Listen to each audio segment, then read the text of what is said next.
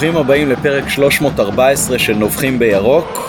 קצת לכבוד אה, שבוע הספר וקצת אה, בגלל הפגרה, עשינו היום אה, פרק מיוחד, מיד נספר לכם על תוכנו. אתם מוזמנים להירשם ברשתות החברתיות, לנובחים בירוק ב Spotify, Apple Podcast, Google Podcast או כל אפליקציה אחרת שאתם מאזינים בה להסכתים. אם תעשו subscribe תהיו ראשונים לקבל את כל הפרקים שלנו, אפשר למצוא אותנו גם ביוטיוב וגם לדרג אותנו בספוטיפיי, אפל פודקאסט, פייסבוק וגם לעקוב אחרי כל אחד מאיתנו באופן עצמאי ברשתות החברתיות. אה, ואיתנו הערב לכבוד אה, פרק על פיבר ספיץ', קדחת המגרש, אהבה על הדשא, הספר והסרט, אה, אוהד הארסנל, שיוצא טוב בדרמה הזאת, עופר פוסנר, עופר, מה העניינים? טוב מאוד, טוב מאוד, אני רק אתקן אותך ואגיד שלספר קוראים פיבר פיץ', שזה סוג של משחק מילים. גם קדחת המגרש כמו בתרגום וגם בעצם סוג של, זה ביטוי כזה, אבל נדבר עליו אחר כך אולי. אוקיי. Okay. אני רק אגיד שברוח התוכנית, ובזה שאנחנו בפגרה, אז אני אתחיל ישר מההתחלה, לפני שאתה תציג את הספר, ואגיד שזה קצת מצחיק שאנחנו, אוהדי כדורגל, כמו שהוא מסביר את זה, אחד הכתיבים שאני מאוד אוהב בספר, לא חיים לפי שנים. זאת אומרת, אנחנו חיים לפי שנים, אנחנו יודעים מתי נגמרת השנה הזאת, מתי מתחילה השנה הבאה, ואולי קצת כמו יהודים שהשנה שלנו היא אחרת, אבל כמו אוהדי כדורגל יש להם את השנים שלהם, עם הסלאש באמצע, והפגרה הזאת, שסוג של סוף שנה ולקראת התחלה של שנה חדשה, זה אני חושב זמן טוב, אפילו מצוין לדבר על הספר הזה, כן. שהוא על זמני. לגמרי, לגמרי. לדעתי. 30 שנה עכשיו. כן, ממש ככה. נזכיר רק שיונתן אברהם נותן לנו את התמיכה הטכנית מאחורי הקלעים. אה, אני עמית פרלה ולצורך העניין גם אוהד ליברפול. אה, התחלת להגיד משהו ש- שאנחנו אה, אוהדים שחיים את חיינו לפי עונות עם סלאש באמצע, אז חשבתי שאתה הולך לפתח פה רעיון אחר, שזה כמעט חילול הקודש שאתה קורא לעצמך אוהד ארסנל ואני קורא לעצמי אוהד ליברפול, הרי אם היו יושבים איזה שהם שניים שאין להם באמת קשר לחיפה והיו אומרים אה, אני אוהד מכבי חיפה ואני אוהד איזה קבוצה אחרת בישראל אז היינו מסתכלים עליהם במין זלזול כזה.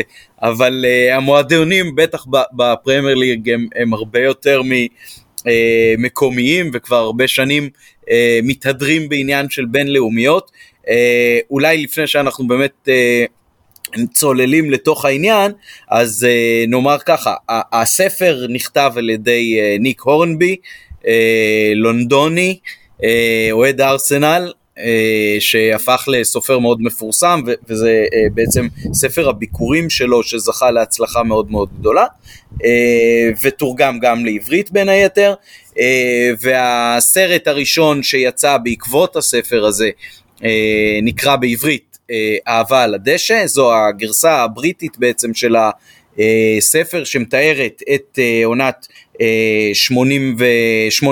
אה, של ארסנל ליברפול בליגה האנגלית, בפרמ... זה, כבר... זה עוד לא היה פרמייר ליג נכון? לא, עוד לא. לא. שאנחנו נתאר קצת את, ה, את העונה הזאת ובעיקר את הקצה שלה, אז זה בעיקר בסרט ובספר אה, זה מתואר ככה על פני הרבה מאוד עונות, כל מיני משחקים בודדים ורפרנסים דרך זה לכל עניין האהדה. אז אה, בוא עופר, אתה אולי תציג קצת את המבנה והעלילה הכללית של הספר, ואחר כך אני אתייחס לסרט. אז הספר אה, הוא בעצם אה, מתחיל בשנת 68 ומסתיים בשנת 92, זאת אומרת שהוא חולש על אה, 24 שנים.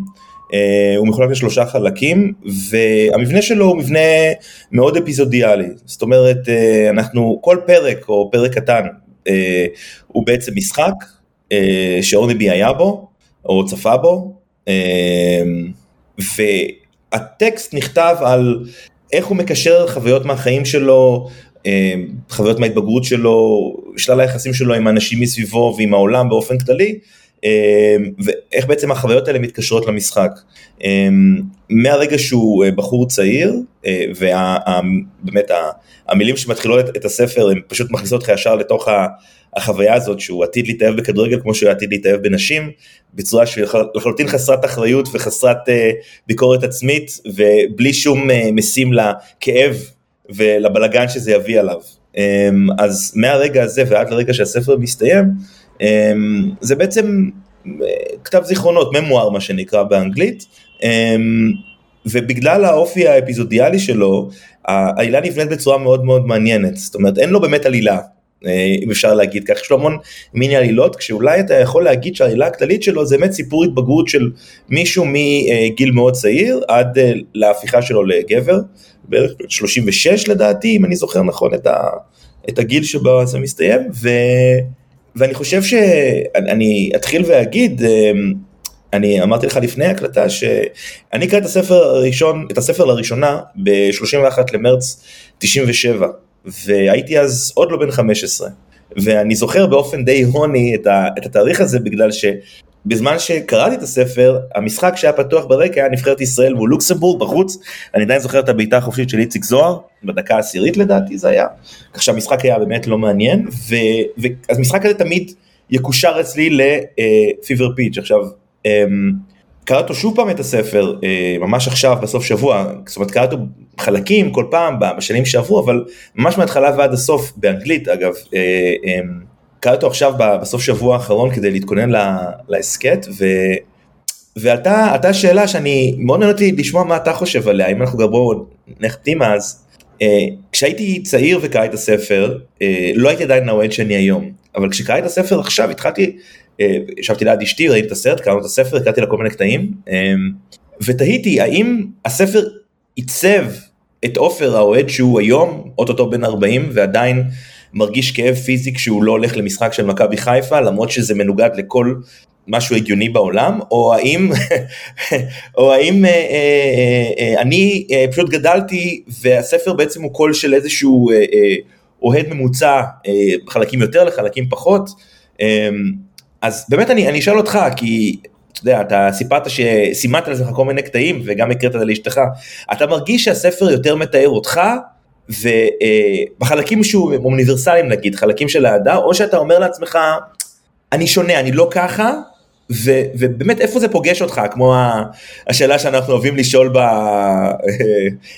איפה הספר פוגש אותך? תראה, אני קראתי את הספר כשכבר כן הייתי בעצם אה, אוהד יותר מגובש בדעתי, כי אני, ככה יש לי כמה שנים עליך, אה, ומצאתי אותו פשוט משקף את התחושות שלי. אה, הוא בטח לא עיצב אותי, ולמען האמת אני לא חושב גם שהוא עיצב אותך. כי עוצמת הרגשות וסוג הרגשות שאנחנו מרגישים ביחס לקבוצה, ביחס לנוכחות במשחקים של מכבי, היא כזאת שזה משהו שכאילו אי אפשר אה, לזייף או לבנות על סמך.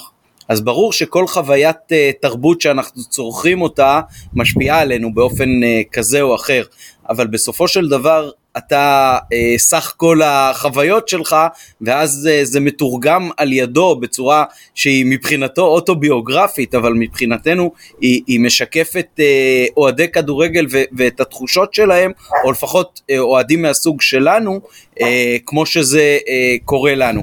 אה, אני אשאל אותך אולי אה, עכשיו אה, שאלה שרצינו לשאול אחר כך מהי בעצם הסצנה האהובה עליך בספר? בספר, הסצנה האהובה, וואו. אמ, אה, המשחק הראשון אני, אני מאוד מאוד מתחבר לזה, מאוד אוהב. אה, כמובן, ה-25 במאי 89, 26 אה, במאי, סליחה, 26 במאי 89, הרגע הגדול ביותר אי פעם, אבל אם אני צריך לבחור משהו שהוא לגמרי, לגמרי לא, לא מיוחד אולי, יש קטע אחד בספר שהוא... הוא נפצע במשחק כדורגל והוא בקושי יכול ללכת והרגל שלו מנופחת. והדאגה היחידה שלו זה לא אם קרה לו משהו, אם הוא שבר את הרגל, זה איך הוא יגיע למשחק. ואני אני מודה שהרגשתי ככה המון פעמים, זאת אומרת, התרגולת של יום משחק, להיזהר שלא יקרה משהו, עכשיו במיוחד עם הקורונה, לא להידבק מאף אחד, שחס וחלילה אני לא אפס את המשחק נגד מכבי תל אביב או בפלייאוף, אמ, ואיכשהו אומר לכולם, טוב, אתם באים איתי ואתם מחזיקים אותי, ואני נעמד על זה במקום, לא, לא בכיסא חס וחלילה, בעמידה עוד. Um, הרגע הזה, ואני מחבר אותו לעוד חלק בספר שנקרא uh, בפשטות, העריצות, The Tyranny, אוקיי? שבו uh, הוא, הוא מדבר על העריצות שיש למשחק בחיים שלו. שני הקטעים האלה מחוברים, אני חושב ש... Uh, אני אספר רגע משהו על עצמי בהקשר הזה, יש, אני, אני אחרי כמה שנים בטיפול הגעתי לדבר על, על מכבי חיפה, שזה יחסית לחלק כל כך משמעותי בחיים שלי, לקח לי זמן להגיע לזה, יש המון מה להגיד על זה, אנחנו לא נפתח את זה פה, אבל אני חושב שבאיזשהו מקום, המקום שאני נותן לדבר הזה לשלוט על החיים שלי בצורה מסוימת ולהגיד אני מוותר, אני מוותר על להחליט לעצמי מה המצב רוח ואני מוותר על אה, ארוחות או, או אירועים או, או נסיעות או, או דברים ואני גם משעבד אנשים מסביבי לדבר הזה, כי אוקיי, אני לא יכול להגיע לאירוע הזה אם יש משחק של מכבי, אני לא מפספס אותו, כאילו זה בבאר שבע, כאילו לא הייתי השנה, אז צריך לנסוע. או, או דברים כאלה, או פעם שחזרתי מביקור מולדת, ובמקום להיפגש עם הורים שהלכתי למשחק בכפר סבא, והפסדנו 1-0, ואימא שלי גם כעסה עליי וגם הפסדנו. ואז לא דיברנו שלושה שבועות, והעריצות הזאת, התחושה הזאת שמשהו שולט בך, אמ, אני חושב שזה הדבר שהכי התחברתי אליו, זאת אומרת, זה שתי הסצנות האלה. והאמת שמעניין אותי לשמוע מה, מה אצלך, מה תפס אותך? זה מאוד מעניין מה שהזכרת, כי בלי תיאום מראש, אני סימנתי לעצמי את הקטע הבא, שלמי שיקרא את הגרסה העברית של הספר, מופיע בעמוד 187, ו- וכך הוא כותב. אם יש לספר הזה נקודה מרכזית, אז היא נמצאת כאן. בערב יום רביעי במרץ 1987, שבו נסעתי ממשרדו של פסיכיאטר בהמפסטד ל White Hart Lane בטוטנאם כדי לראות משחק גומלין של חצי גמר אה, גביע ה Littlewoods. אז הוא נוסע לפסיכיאטר ואחר כך יש לו אה, משחק והמשחק הוא uh, מאוד דרמטי ובסוף גם uh, uh, ארסנל מנצחת וצריך להזכיר זה גביע Littlewoods זה, זה סוג של מקבילה נגיד של גביע הטוטו ובסוף הם מנצחים ויש להם איזשהו uh, התרוממות רוח כזאת אחרי שהוא מבקר אצל הפסיכיאטר בתקופת שפל מאוד גדולה שלו אה, וזה אחד הפרקים היותר ארוכים בספר, ואז הוא כותב אה, כמה עמודים אחר כך, אחרי שהוא סוקר ככה בעיקר את המשחק ואת התחושות אה, גם אצל הפסיכיאטר וגם אצל המשחק, ואז הוא כותב הדיכא... הדיכאון שחייתי איתו במשך רוב שנות ה-80 ארז את חפציו ויצא לדרכו החל מאותו לילה. בתוך חודש התחלתי להרגיש יותר טוב. באופן בלתי נמנע, חלק ממני היה מעדיף שהמזור לחוליי יהיה משהו אחר, אהבתה של אישה, או הישג ספרותי צנוע, או איזושהי הכרה מטאפיזית תוך כדי הופעת Live Aid, לכך שחיי מבורכים וראויים לחיותם, משהו בעל ערך ומשמעות. אבל הוא מתבייש כאילו כמעט להגיד, אבל הוא, הוא מוצא איזשהו סוג של מקבילה בזה שכל מה שבעצם רומם את רוחו זה לא כל מיני דברים של uh, אנשים מבוגרים במרכאות, אלא עצם הניצחון של הארסנל באיזשהו משחק כמעט כמעט זניח, למרות שבשביל אוהד כמובן אין משחק זניח, אבל uh, זה... זה... זה... זה לא משחק זניח, זה גביע הליגה, מה שאנחנו מכירים אה, עד היום, עדיין גביע די רציני, נגמר בוומבלי, מקום באירופה והכל, אבל כן, זה... סליחה שקטעתי אותך, אבל אני חייב להגיד שזה רגע נורא נורא יפה, במיוחד שהפרק שפותח אחר כך, הם כולם הלכו למשחק ליגה, היה 0-0 או שהם הפסידו, וכולם היו עצבנים וקיללו כל הזמן.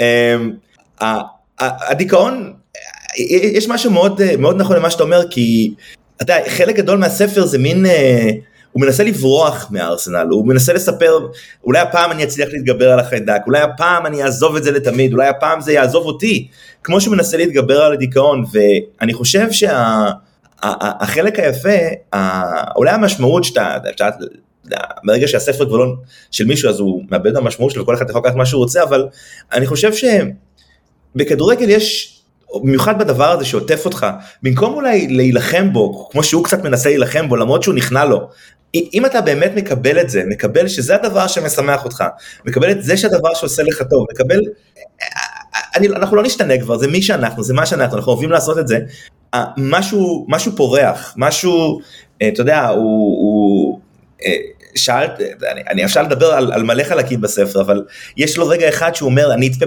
במשחק בכל מקום, בכל זמן, בכל מסגרת, בכל מגרש, שזה ממש כאילו, כאילו אני. כי אני כזה, אני הולך לליגות 13 באנגליה וליגה שמינית בצ'כיה, ואני חושב שלאבד את עצמך למשהו שהוא באמת אה, משמח בלי קשר לחיים שלנו. בוא, בוא נדע על האמת. חשבתי, אמרתי לה, יש לזה המון משמעות כאילו, אבל בתכלס, אין לזה שום השפעה על החיים שלי, אין לזה שום השפעה על העבודה, על הבריאות שלי, על, על, על הבריאות של, של המשפחה שלי, על הפוליטיקה, על... אין לזה באמת שום משמעות. זאת אומרת, אנחנו ממציאים לעצמנו משהו או, או אנחנו יותר נכון, אנחנו מחליטים שיש שם איזה משהו, ואז אנחנו פשוט, אתה יודע, מציירים עיגול וקופצים לתוכו. עכשיו, אין, אין הרבה דברים בחיים שאנחנו פשוט יכולים להמציא משהו שלא באמת קיים, ולצקת לתוכו, אוקיי? כל כך הרבה, כל כך הרבה משמעות. ואני חושב שחלק מהמשיכה מהספר הזה, בין אם זה, אנחנו נדבר על חלקים, על, על הטקסים שאנחנו עושים, או על... אה, זה, אמרת, אמרת לפני זה ש... לא, לא נראה לנו שאנחנו נסתכל מוזר על שני אוהדים, אחד מאנגליה ואחד מסקוטלנד, שאחד אוהד מכבי חיפה ואחד אוהד מכבי תל אביב. אני אומר, אנחנו לא נסתכל עליהם מוזר, אנחנו נרצה להכיר אותם יותר טוב, אנחנו נרצה לארח אותם בפוד, ושיספרו לנו, תגידו, למה? מה הסיפור שלכם? יש שם משהו מעניין. ו... יש המון חלקים בספר שזה מרגיש כאילו שהוא מתנצל, הוא מתנצל על זה שהוא אוהד כדורגל, בסרט אגב זה יותר בולט, אמ, הוא מתנצל על זה שהוא אוהד כדורגל, הוא, הוא מתנצל על, על האנשים שהם אוהדי כדורגל, הוא לוקח אה, עובדים זרים שהוא עובד איתם מסין, למשחק של אה, אנגליה נגד הולנד בוומבלי וקללות אה, גזעניות והם עומדים ואגב כבר אז מישהו, אנשים התפרצו לוומבלי כמו בגמר היורו שנה שעברה, ואנשים לא היה להם מקום, אה, אז, אז שום דבר לא השתנה. אני חושב שהדבר הזה שאנחנו, שהוא מנסה להתנצל כל הזמן עליו, הוא מנסה להסביר, ואז בסוף ה, ה, הוא מקבל את זה, כן זה מישהו, והוא האוהד שזה, ו, ו, לוקח אני חושב לכל אחד מאיתנו שמגיע ממקומות שונים, יש איזה שלב שבו אנחנו פשוט אומרים, קבלו אותנו, ככה אנחנו. אני, אני, אני זוג טוב או לא טוב, אני אבא ילדים, כן או לא, אני אה, עובד מצוין, אני מתקדם, אבל חוץ מהדבר הזה, יש עוד יקום שלם, עולם מקביל, שאנחנו לא רוצים שיתערבו לנו בו, אנחנו, הוא שלנו, והמשמעות שאנחנו, אה, אה, אה, אה, היא, המשמעות של הדבר הזה עבורנו היא משהו שאתם יוכלו, תוכלו אולי להבין, אבל, אבל אתם לא תרגישו באמת את, את הדבר הזה. וכאן הוא, אני חושב, הוא הדבר הכל כך אישי הזה, הוא, הוא, הוא, כולנו אנחנו מתחברים לחלקים מהספר, אבל לכל מאיתנו יש איזושהי חוויית אהדה מאוד מאוד ספציפית. אמ, אז אני, אני רוצה לשאול אותך שאלה, פרלה, אמ, אתה יודע, הוא, הוא, הוא מדבר על, ה, על הקטע הזה, זאת אומרת כל הספר בנוי אה, מחלקים, תאריכים ומשחקים, אז אמ, מתי הפעם הראשונה ששמת לב שאתה חי ככה גם כן? כי אני מכיר אותך כבר כמה זמן ואני יודע שאתה זוכר ככה חיים, איך זה קרה שהתחלת עם זה ו, ואז שקראת את זה בטח פעם ראשונה אחרי שכבר התחלת, האם משהו הקליט? תראה, אני, דיברנו לפני זה, לפני ההקלטה, על, על הקטע הזה בדיוק של ה... זאת אתה הזכרת את התאריך של המשחק של uh, ישראל נגד uh, לוקסמבורג, שדרך זה אתה זוכר מתי קנית את הספר, וזה בדיוק אחד הקטעים שהקראתי גם אני לאשתי אה, קצת לפני השידור ואמרתי לה תראי זה, זה ממש אה, מתאר אותי. אה, אני למשל אה, זוכר שהייתי אה, בצבא בסדיר אז הייתי בכלא. אני זוכר שב-11 ל-11 1992 שזה היום ששוחררתי בו מהכלא, ישראל אה, שיחקה והפסידה לשוודיה 3-1 במוקדמות מונדיאל או מוקדמות יורו, אני לא זוכר כבר את המפעל, אבל אני זוכר שהכניסו לנו לפלוגה בכלא אה, טלוויזיה, נתנו לנו לראות את המשחק ושעה קלה אחר כך בערך שחררו אותי מהמאסר הצבאי שלי. ואני זוכר את מה שכמובן סיפרתי פה כבר uh, בהסכת אין ספור פעמים, שאחותי התחתנה ב-28 לשמיני 2002, שזה בדיוק היום שמכבי עלו לצ'מפיונס בפעם הראשונה עם התיקו שלוש בגראץ. ואני זוכר שהדייט הראשון שלי בעצם עם אשתי היה בדיוק חודש אה, אחרי שמכבי עשתה תיקו אפס בוולנסיה במשחק התמנון. אז אני לא יודע להגיד מתי בדיוק היה הרגע בהיסטוריה שלי שבו התחלתי לשים לב שאני זוכר את החיים שלי לפי מועדי משחקים אה, ו- וככה גם משחזר לעצמי את, ה- את ההיסטוריה הפרטית שלי, אבל אני כן גם רוצה uh, להתייחס למשהו שאתה אמרת קודם על ה... אל תיגעו לנו ב- ביקום המקביל הזה. Uh, זה, זה מזכיר לי קצת ש, שנתתי איזה דרשת שבת uh, בבר מצווה של אחיין שלי לפני משהו כמו חודש. שכל הפרשה אה, בתורה באותה שבת, פרשת uh, במדבר, מדברת על הספירה של בני ישראל ועל החלוקה לשבטים, וזה פרק כזה, זו, זו פרשה כזאת שהיא בלי עלילה. היא רק מתארת עובדתית וטכנית, זה כזה חצי שיעור מתמטיקה, חצי שיעור גיאוגרפיה, חצי שיעור אה, גיאומטריה לפי איך המחנות של אה, שבטי ישראל התכנסו סביב המשכן. ואמרתי, מה, מה פה בעצם רוצים שנלמד? הרי אומרים שלכל אות ולכל משפט ולכל מילה בתורה יש איזושהי משמעות. מה המשמעות של הספירה הזאת? והדבר שהתחברתי דרכו זה העובדה שלכל שבט יש דגל. וכמו שלכל שבט יש דגל, גם לכל קבוצת כדורגל יש דגל. והאדם, כשהוא לעצמו אטום בודד ביקום בכלל, אין שום משמעות. בטח לא לאנשים נגיד שהם לא מאמינים בהרבה מאוד מובנים. אבל מה המשמעות של הקיום של עמית פרלה, של עופר פרוסנר, מה, מה, איזה השלכה יש לזה? מה המשמעות של הסבל שלי ושל האושר שלי אם אתמול נולדתי ומחר אני מת? זה דברים שהם לכאורה חסרי משמעות, ואז האדם כל חייו בעצם מחפש איזושהי משמעות, מה, מה הטעם בקיום, מה הטעם בהתנהגות יותר מוסרית או פחות מוסרית, מה, מה ההשלכות של זה? כי אם אנחנו אטום בודד בעולם, אז אולי אנחנו צריכים לעשות אה, אכול ושתו כי מחר נמות ואין בזה שום אה, ערך. ומה החשיבות באיך שאני מתייחס לאחרים? גם הם אתמול נולדו ומחר מתים.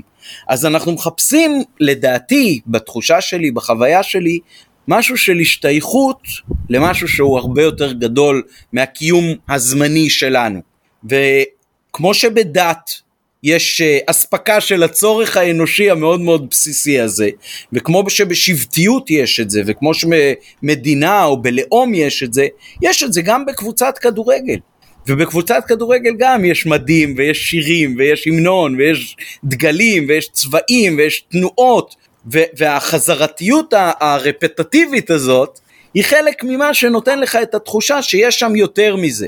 שאתה חלק ממשהו יותר גדול, שאתה חלק ממשהו שהיה לפני שאתה נולדת ולפני שהפכת לאוהד, ומשהו שהתקיים גם אחריך.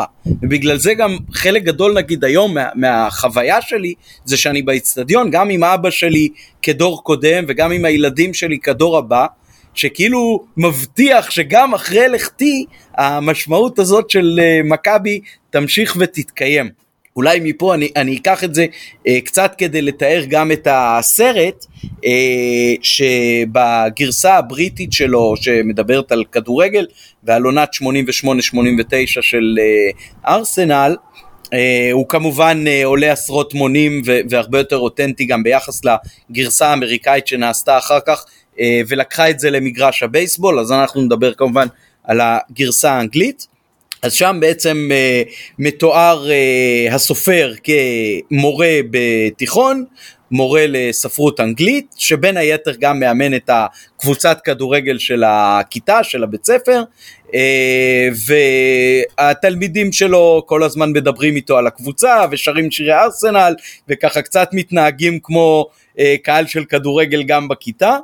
ובכיתה ליד מלמדת מיס uh, יוז שהיא מורה למתמטיקה והיא קשוחה וחמורת סבר ובהתחלה uh, מאוד מאוד מתנכרת למורה הזה שהוא חצי חוליגן בעיניה uh, ותוך כדי התערבות עם חברה טובה שלה על זה שלא יתפתח ביניהם כלום כי הוא מסוג אחד והיא מסוג אחר אז כמובן שכמו ב... אה, דרמה רומנטית, קומדיה רומנטית קלאסית, אה, הם כן מתאהבים והיא תופסת אה, אחרי אחד הלילות שהוא לובש את התחתוני ארסנל שלו עד כמה היא בעצם מסובכת וכבר בתוך מערכת היחסים הבלתי אפשרית הזאת.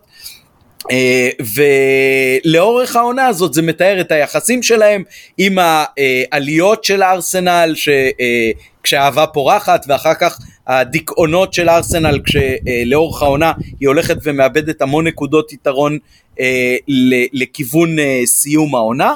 אה, ופה כן ההיסטוריה כבר נכתבה זה ידוע שארסנל זכתה באליפות בסוף אבל פה אני אתאר את ה...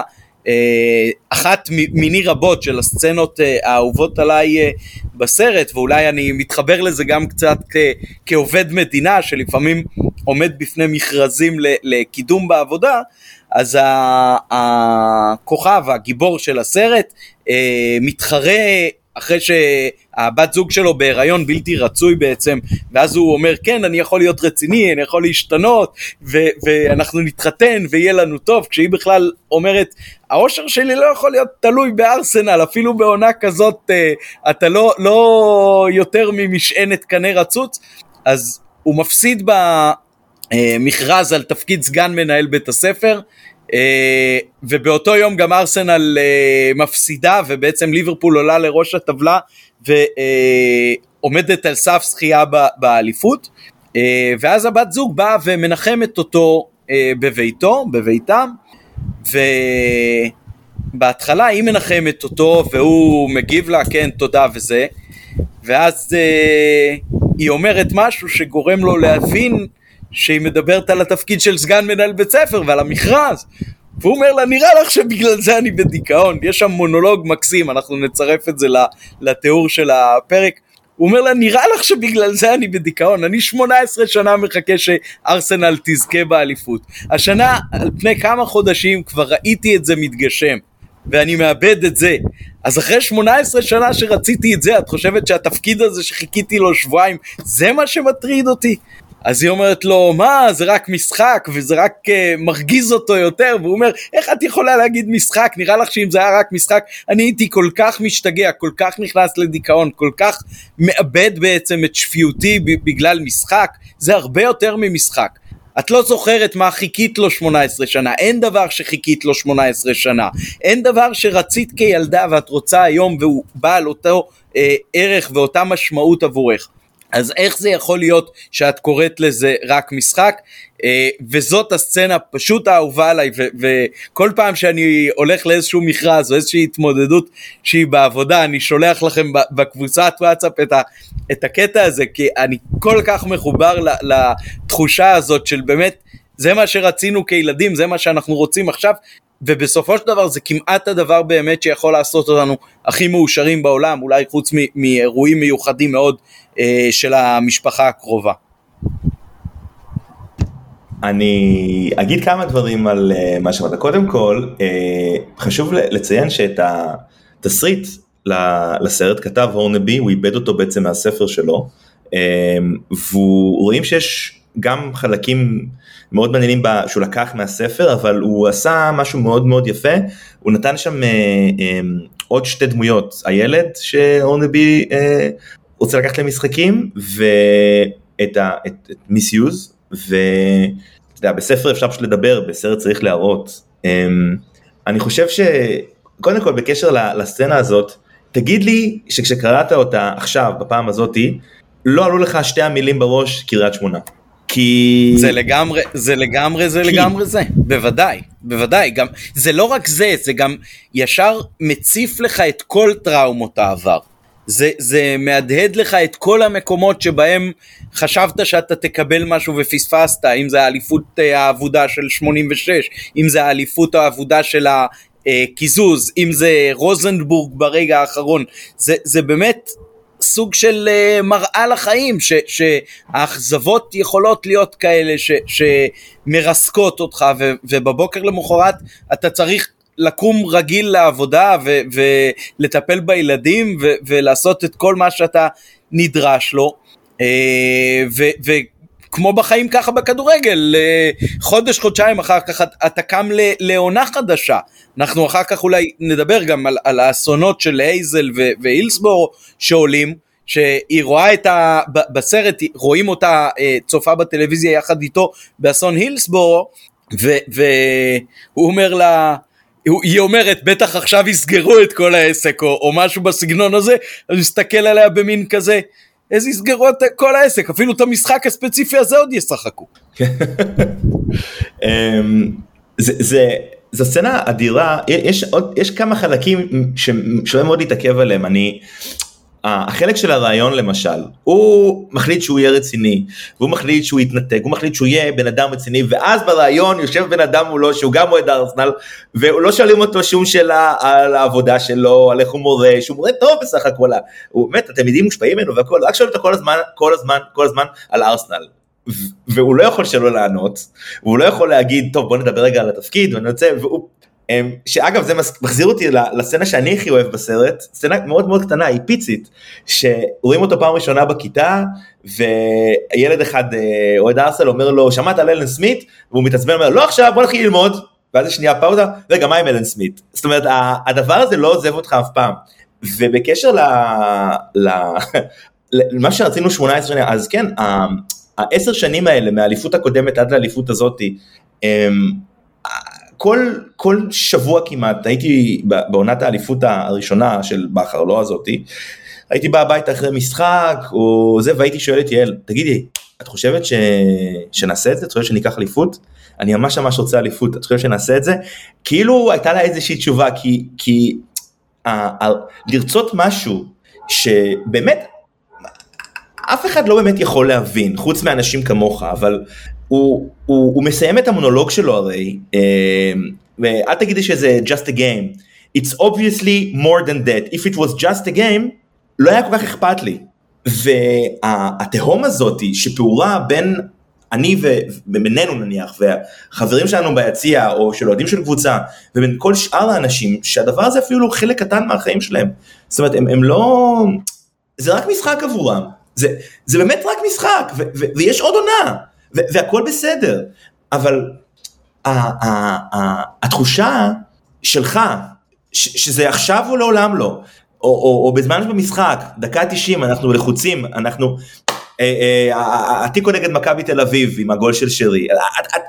זה, זה משהו שאתה יודע, זה קוד כזה, זה איזשהו סט של התנהגויות, סט של תחושות, סט של אה, ערכים שאתה בא איתו למשחק, שהם כמובן, אמרנו, קצת מנותקים ממי שאנחנו באיזשהו מקום, אבל הם, הם בעולם מקביל, והקליימקס הזה, ש, שהיא באמת לא מבינה, אמ, אני אחזור לשנייה לספר כי בספר הוא, הוא, הוא, הוא מספר על, על הבחורה שהוא לקח אותה למשחק פעם ראשונה והיא התלהבה ורוצה לבוא עוד ואז הוא מתעצבן.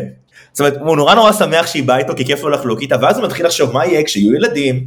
ואז מישהו היא אומרת כן נעשה חצי חצי אני אבוא פעם אחת את תבוא פעם אחת. את תבואי פעם אחת? למה מי את בכלל? אני הייתי פה קודם את בכלל מבינה מה זה? ואז הוא רב איתה ומתכסח איתה ואז היא מוותרת ואז הוא רגוע. אמ, אז, כן אתה יודע, אני חושב שהסצנה שה... הזאת שתיארת היא באיזשהו מקום נותנת, אנחנו מתבגרים כולנו, אני, אני רוצה להאמין, כן? ואנחנו מנהלים מערכות יחסים ואנחנו הופכים לבני זוג ו, ובעלים ואבות, ו, והדבר הזה מתנגש כל פעם, זאת אומרת, יש אירוע לילד ויש משחק, יש, אתה יודע, לי, אני מנסה לחשוב, השנה, יעל תשמע את זה אולי ותצחק עליי, אבל השנה הספסתי משחק נגד אשדוד אה, ב-6-0, כי יעל לא הרגישה טוב והחלטתי שאני חוזר הביתה. עכשיו בשבילי, זה היה קורבן מאוד מאוד גדול, זאת אומרת, המחווה שאי אפשר לעשות מעבר לה. כן, ובאתי עד לפה, והיית חולה, באתי לך לשתות, ודאגתי לך ודאגתי לך. אז כן, ברור שראית משחק בטלוויזיה, אבל, אבל דאגתי לך. והיא אומרת לי ככה, זרקתי משהו כזה, ולא, לא באמת, אבל כאילו אמרתי לה, לא הלכתי לכל משחק. והיא עושה לי, אה, באמת? אשתך חולה, שאיתך עשר שנים, וכשאתה חולה דואגת ומבשלת לך, לא הלכת למשחק, כי היא הייתה פעם אחת חולה? כל הכבוד, היא מוחאת כפיים, ואני מסתכל, ואני לא יודע מה להגיד לה. זה מצחיק, זה מצחיק שאתה אומר אשדוד, כי אני נשוי כבר עכשיו אה, 18 שנה. ואני זוכר שבשנה הראשונה לנישואין היה יום הולדת לאיזה אחיין מחוץ לעיר, ובמקום לנסוע למשחק באשדוד, נסעתי ליום הולדת של האחיין. ואתה אומר אשדוד, ואני זוכר, עברו 18 שנה מאז איזשהו משחק, באמת שלא לא הייתה בו שום חשיבות, להגיד לך, אני גם לא זוכר מה הייתה התוצאה באותו משחק, אבל אני זוכר את המשחק הזה באשדוד הפסדתי, ואני זוכר איזושהי חתונה של אח שלה, שניצחנו 3-0 עם אה, פנטיני, או 3-2, כמה זה נגמר בסוף, עם פנטיני בתקופה של... Uh, אלישע לוי את uh, מכבי תל אביב בקריית אליעזר ואני הייתי בחתונה של אח שלה. ואני זוכר עוד כאילו את, את המשחקים האלה ש, שהפסדנו אני זוכר שביום הולדת 60 של אימא שלה הפסדנו למכבי תל אביב 3-0 אולי זה בעונה הראשונה של גרסיה או משהו כזה. זה, זה באמת קטע כאילו הקטע הזה שאתה אומר אני עשיתי הקרבות שבאמת אי אפשר לצפות מעבר להם הזכרת קודם בסרט את הילד הקטן, אז עם הילד הקטן, אה, שהוא תלמיד שלו, יש סצנה נורא נורא יפה שהם מגיעים בגביע בתי ספר או ליגה בתי ספר, משהו כזה, לאיזשהו משחק מכריע וברגע האחרון יש פנדל, ואם הם אה, מבקיעים את הפנדל הם זכו, ואם הם לא מבקיעים את הפנדל הם לא זכו, והילד אה, לוקח על אחריותו, כי אף אחד בקבוצה לא רוצה לבעוט, הוא לוקח על אחריותו את הפנדל, והוא מחמיץ את הפנדל והם מפסידים. והילד בא אליו בוכה, הוא גם אוהד הארסנל הילד. ואז uh, הוא מנסה לנחם אותו והוא אומר לו, תגיד, אם זה להחמיץ את הפנדל הזה ושארסנל ייקחו את האליפות, אז זה שווה את זה? אם היו מציעים לך את העסקה הזאת מראש? אז הוא אומר לו, כן, בוודאי. אז הוא אומר לו, תראה, אז הנה, אתה את חלקך בעסקה הזאת כבר אה, השלמת, ו- וזו סצנה נורא נורא יפה, כמו שאומרים, אה, כלבים וילדים גונבים את ההצגה, זה, זה ממש אחת הסצנות שאני מאוד מאוד זוכר, ועוד סצנה שאני רוצה להזכיר אותה, שכמו שהיא סצנה קטנה כזאת, אבל הוא הולך עם בת הזוג שלו ב- ברחוב עם המורה השנייה, ומסתכלים בחלונות ראווה, וזה סתם צעידה כזאת של סוף יום הביתה, והיא שואלת אותו על מה הוא חושב, והוא הוא, הוא מסתכל באיזשהו אה, משהו בחלון ראווה והוא מתחיל אה, להגיד אני מנסה לחשוב על איזה סר, ספר של D.H. לורנס אז היא אומרת לו איזה ספר? אז הוא אומר ואז היא אומרת לו אז מה בדיוק חשבת על הספר הזה? הוא אומר זהו שאני לא בדיוק אה, זוכר אם אה, העדפתי אותו או ספר אחר. ו- וברור מתוך הסצנה שהוא כאילו אה, מתלפף בשקרים של עצמו ואז בסוף הוא אומר לה, טוב, טוב, חשבתי על המשחק הזה והזה, או על השחקן הזה והזה. אז היא אומרת לו, אבל למה שיקרת? אז, אומר, אז הוא אומר לה, אני לא יכול כל הזמן לתת את אותה תשובה. אז תראה, כל פעם שאת שואלת אותי על מה אני חושב, אני כנראה חושב או על הארסנל, או על אחד השחקנים של הארסנל, או על משחק עבר של הארסנל. אני לא יכול כל הזמן לתת את אותה תשובה. אז זה, זה נורא יפה, זה כמו שאמרת קודם, המלחמה הפנימית הזאת ש, של עצמו, ב... בפנאטיות, באובססיה, בעוצמות, בתמידיות של הדבר הזה ש, שמלווה אותנו בעצם מכל מקום לכל מקום. אה, זה חלק מהקסם של זה, אין מה לעשות, וזה, וזה באמת השיקוף הכי מובהק אולי לזה שאנשים לפעמים אומרים, אתה נותן לזה ערך יותר מ... אם אתה נותן לזה ערך באופן מאולץ ו... ו...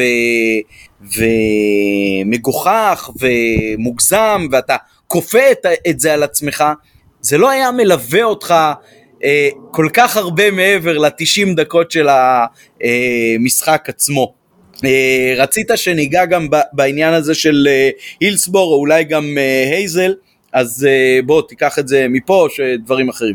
אמ, עוד משהו אחד קטן לפני שניגע באסונות, אני, אני, יש רגעים מאוד מאוד יפים גם בסרט וגם בספר, שהוא מדבר אה, על המשפחה שלו, ואתה יודע, אמ, אנחנו מכירים את זה מכל מיני מקומות, זאת אומרת, אתה אמרת לי פעם אני חושב שאבא שלך הולך איתך למשחקים אה, בגללך, נכון? כן, כן. או שכבר כן, לא. כן, לא, פעם... אבא שלי בפירוש התחיל, התחיל ללכת כשהיינו כבר בוגרים. אה, חשוב אולי אה, לציין, הסרט עצמו מתחיל מזה שההורים שלו גרושים, והסצנה הראשונה היא שאבא שלו יושב עם... אה, עם הסופר, עם, עם הכותב ו, ועם אחותו כשהם ילדים באיזשהו מין אה, בית קפה או מסעדה מוזנחת כזאת אה, והם אה, לא מצליחים בכלל לפתח שיחה. יושב אבא שלו עם שני הילדים, הוא שואל אותם איך היה בבית ספר? טוב. ואיך היה אתמול במה שעשיתם? טוב. והאם הגלידה שלך טעימה? כן. אין, אין, זה, זה הכל משפטים ממש ממש של, של כמו חקירה נגדית, כן ולא, אין, אין תשובות מעבר לזה. ואז הסצנה הזאת נגמרת בפעם הבאה נעשה משהו אחר, ואז רואים ש, שבמפגש הבא של האבא הוא לוקח רק את הבן אה, איתו לכדורגל, ושם באמת אה, אולי הסצנה האולטימטיבית שכל מי שצפה בסרט אה, אה, זוכר, שהילד עולה אה, במעלה המדרגות אל תוך האיצטדיון, וכר הדשא הנפלא הזה ש, שכולנו אוהבים נפרס לפניו, ו... כאילו אתה רואה, כמו שבסרטים רואים לפעמים אה, אהבה ממבט ראשון, רואים שם את האהבה ממבט ראשון. כאילו, זה נכון שמי שהולך לסרט כנראה יודע על מה זה הולך לדבר, אבל ברור לך שפה נזרע הזרע. ברגע הזה שהוא הולך עם אבא שלו, הם יושבים לפני זה ואוכלים את האוכל המגעיל שיש באצטדיוני כדורגל, והריח הוא כבר אה, לא כזה טוב, ו- ו- אבל כולם מקיפים אותו, והחוויה והמוזיקה והקולות, ופתאום כר הדשא ככה נפתח לפניו, רואים ש, שפה זה מתחיל. אז uh, אצלי זה לא היה ככה, אצלי אבא שלי פשוט הצמיד אותי לכל מיני אנשים שהוא ידע שהולכים לכדורגל. אני נורא אהבתי לשחק, ו- ומתוך זה ומתוך שירים ושערים uh, התאהבתי במשחק ובמכבי ורציתי ללכת ולראות. אני זוכר למשל, uh, המשחק הראשון שלי לדעתי עוד היה לפני זה, זה, זה היה הפסד uh, בית לשמשון תל אביב, 1-0. אה, נדמה לי אה, בעונה הראשונה של מכבי במה שהייתה אז הליגה הבכירה שנקרא הליגה הלאומית אה, אבל באותה עונה או בעונה שאחריה מכבי עשו בחצי גמר הגביע 4-4 עם מכבי תל אביב והפסידו בסוף בפנדלים ושם השידור וכמות הגולים וה... ההתמודדות הזאת uh, מול הקבוצה שהייתה אז uh, בפירוש uh, מהבחירות במדינה, uh, זה היה מין כזה, גם מתארים את זה שחקנים uh, מהתקופה ההיא, שהעוצמות של הקהל של מכבי באותו זמן, uh, היו חלק מטקס החניכה וההתבגרות וההפיכה של מכבי לאימפריה ששנה שנתיים אחר כך כבר התחילה שושלת של אליפויות ובעצם אה, שם נולדה מכבי החדשה, אם, אם רוצים לקרוא לזה ככה, עם קבוצה שכמעט כולה מבוססת על הנוער של מכבי, חוץ מארמלי ומרילי. אה, אז, אז שם אני התחלתי לאהוד ובהתחלה הייתי הולך עם אה, אה, איזשהו שכן בשכונה שהיה אינסטלטור ואיזשהו מישהו שעבד עם אבא שלי בתפקיד מינהלי זוטר כזה בבנק היה מביא סנדוויצ'ים או משהו כזה ודוד שלו היה הקפטן של מכבי ירון פרסלני שהיה גם שחקן נבחרת יוסי מזרחי קראו לו. אני זוכר תראה אני, אני זוכר איך קראו למחלק תה בבנק שאבא שלי בכלל לא זוכר למי הוא היה מחבר אותי באותה תקופה אבל הייתי הולך איתם למשחק וזה בא מרצוני, זה, לא משהו שמישהו אמר לי, זה לא, זה לא כמו היום שראיתי ביוטיוב או, או בטיק טוק ש, שזה נורא קול ללכת למשחקים, זה ממש משהו שבא מתוכי. אה, ככה הייתה חוויית ההתאהבות שלי בעצם במשחק.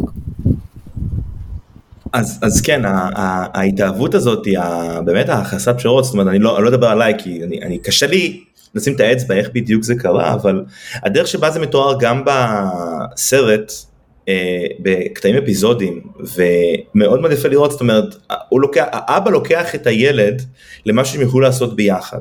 ואז האבא אומר, אולי נעשה משהו אחר, והילד אומר לו, אין משהו אחר. זה, זה מה שיש. ו...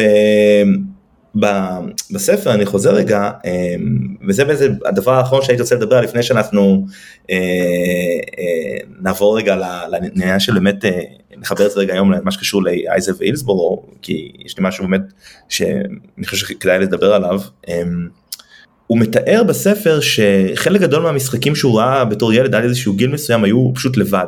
הוא הלך לבד, הוא עשה הכל לבד, אף אחד לא בא איתו, זו הייתה חוויה מאוד מתוחה, מאוד לא נעימה מבחינת, אה, הוא במתח, כאב בטן גדול לפני, ואני חושב שכולנו עוברים, אתה יודע, גם לך היה, לכולנו, רובנו לפחות, איזושהי תקופה בחיים אה, שאנחנו קצת, קצת מתרחקים, ואנחנו קצת, מתפזרים ויש לנו משהו אחר, או שעברנו לגור בעיר אחרת והכסף עכשיו צריך למשהו אחר. אני זוכר שהייתי סטודנט ובהתחלה היה לי מנוי לחמש בקריית אליעזר ואז אה, זה היה מנוי חצי עונה כי חזרתי ואז בשנה הבאה גם חידשתי אבל היה לי קשה להגיע ואז לא... ואולי שנה אחת לא, שנתיים לא היה לי מנוי ואז זה היה תקופות כאלה ו... והוא מתאר את זה מאוד מאוד יפה אה, על חבר שלו פיט. ש... בספר, ש, שפיט הוא בדיוק כמוהו, ו, ושניהם, הוא קורא לזה משוגעים לדבר, שמשכו אחד את השני ככה ו, ו, והלכו לשם ועשו ביחד מנוי ו, וכל הדבר הזה. ואני רוצה להגיד שאני אני הרגשתי מאוד קרוב לדבר הזה, כי אני חושב בניגוד אליך, תמיד הלכת עם מישהו, לי הייתה תקופה מאוד ארוכה שהייתי הולך לבד. כי אף אחד לא בא איתי יותר.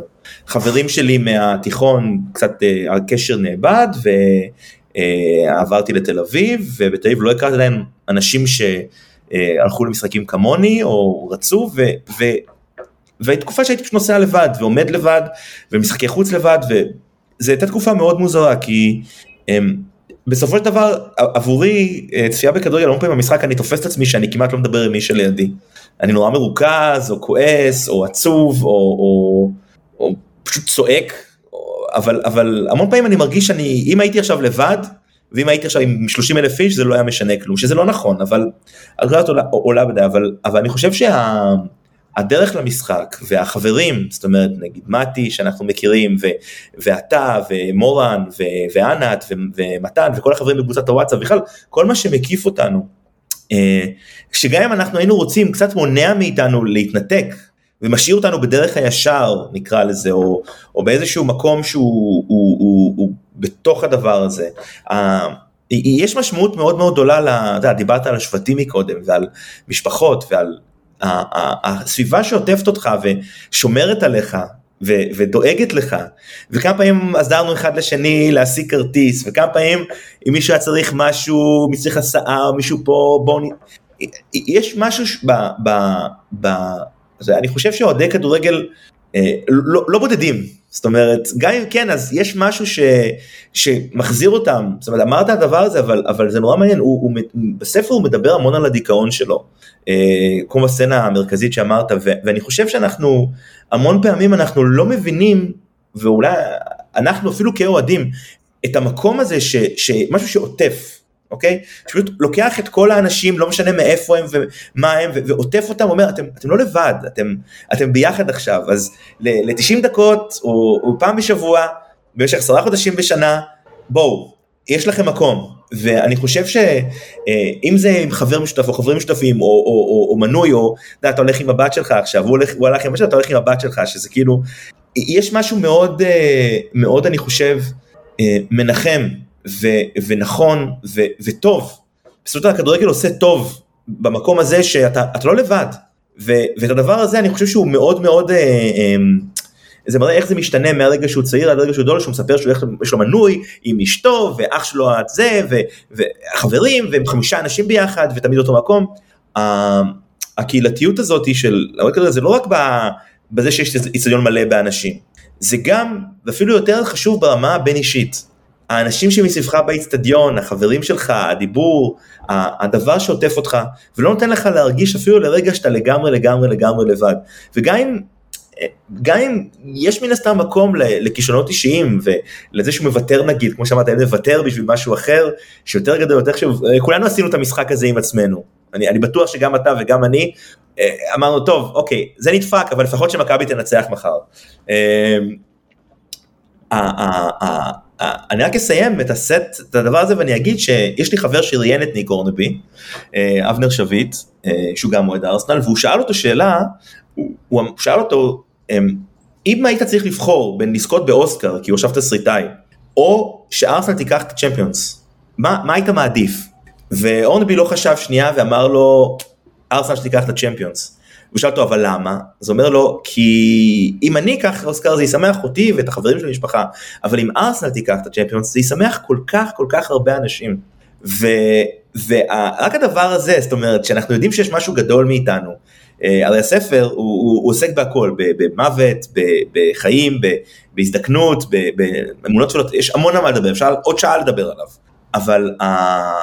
אתה יודע, הוא, הוא אומר בחלק ש, שהוא מספר על מה הוא רוצה שיקרה כשהוא ימות, שהוא יהיה רוח רפאים שמרחפת מעל אייברי ותמשיך להסתכל על, ה, על, ה, על השחקנים ולפעמים גם על קבוצת המילואים. כן זה מעניין, כי זה לא מעניין, לא הוא, הוא, הוא גם מלווה תוך כדי הספר את הקבוצה של קיימברידג' שזה בכלל כאילו בליגות תחתונות וזה, והוא מתאר כאילו גם דמויות של אוהדים אחרים שהוא כאילו מראה עד כמה הם יותר אובססיביים ו- וחולניים אפילו ממנו, הוא מתאר שם איזשהו מישהו שחוטף מכה נורא חזקה בראש ושממש צריך לקחת לו את המפתחות של האוטו כי כל מה שמטריד אותו זה לא זה שיוצא לו דם מהראש אלא איך הוא ייסע עכשיו לאיצטדיון לאיזשהו משחק. אתה, אתה דיברת על, על, על הקטע שלה ביחד וזה, אז זה הזכיר לי בעצם ש... אבא שלי, המקום שבו הוא נכנס אה, להתחיל לבוא איתנו בקביעות, זה היה כשאח אה, שלי אמר שהוא צריך אה, שנת הפסקה אחרי העונה אה, הרביעית של רוני לוי, שאומנם הייתה אה, עונה מאוד מוצלחת במפעל גביע וופא, אבל אה, בליגה הייתה אה, טרגדיה לא קטנה. אה, ובעונה שלאחר מכן הוא אמר אני לא רוצה לעשות יותר מנוי ואבא שלי אמר שלא תלך לבד אז, אז אני אבוא איתך ומאז בעצם אבא שלי התחבר אלינו ו, ובא איתנו אה, ברצף זה כבר מעל 15 שנה גם. אז זהו, אז באמת היום זה, זה גם יותר משפחתי ויותר ממלא מהקטע הזה. ואולי עכשיו באמת נדבר על, על הייזל והילסבורו, אז אני אזכיר, הייזל 1985, גמר מה שהיה אז גביע האלופות, מה שהפך אחר כך לצ'מפיונס, ליברפול נגד יובנטוס. ולפני המשחק אוהדים אנגלים כנראה שיכורים אה, רצו לעבר אה, אה, היציע של אוהדי יובנטוס שבספר זה, זה מתואר באופן מאוד מפורט בעצם על עד כמה זה היה סוג של משחק כמעט ב- ביציעים אנגליים, סוג של קטרים באים כזה לגיל מתבגר והאוהדים של יובנטוס מאוד מאוד נלחצו מזה ו- וחשבו שהולכים לפרק אותם במכות. לא יודע אם זה באמת היה קורה או לא, אבל הם רצו ו- וגרמו להתמוטטות של איזשהו אה, יציע או קצה של יציע או חומה אה, ביציע שלהם ונהרגו שם 39 אוהדי אה, יובנטוס אם אני זוכר נכון. המשחק שוחק ברצף, זאת אומרת לא, לא עשו הפסקה וקבעו אותו לתאריך אחר, המשחק שוחק תוך כדי הפינוי גופות פחות או יותר, בעיכוב אה, אה, משמעותי, אבל הוא שוחק, מה שאני זוכר כילד, אה, שצפיתי בזה, זה, זה משהו ששודר בטלוויזיה בשידור ישיר, זה שהשידור נעצר כשהתוצאה כבר 1-0 לדעתי אה, בסביבות הדקה ה-60 או ה-70, אה, כי פשוט הגיעה שעת חצות והטכנאים בטלוויזיה לא עבדו אחרי חצות, וככה הפסיקו את השידור, כאילו זה, זה באמת ה- ה- הימים של פעם. אה, גם בספר הוא, הוא מתאר את השידור כדורגל הראשון שהוא ראה בשידור חי ב-1983, זה בסך הכל שלוש שנים לפני המשחק הראשון ששודר אצלנו, שזה היה כמובן הנבדל של אלי יאני באליפות שהפועל תל אביב לקחה שם עם הנבדל שכונה אחר כך פסיבי.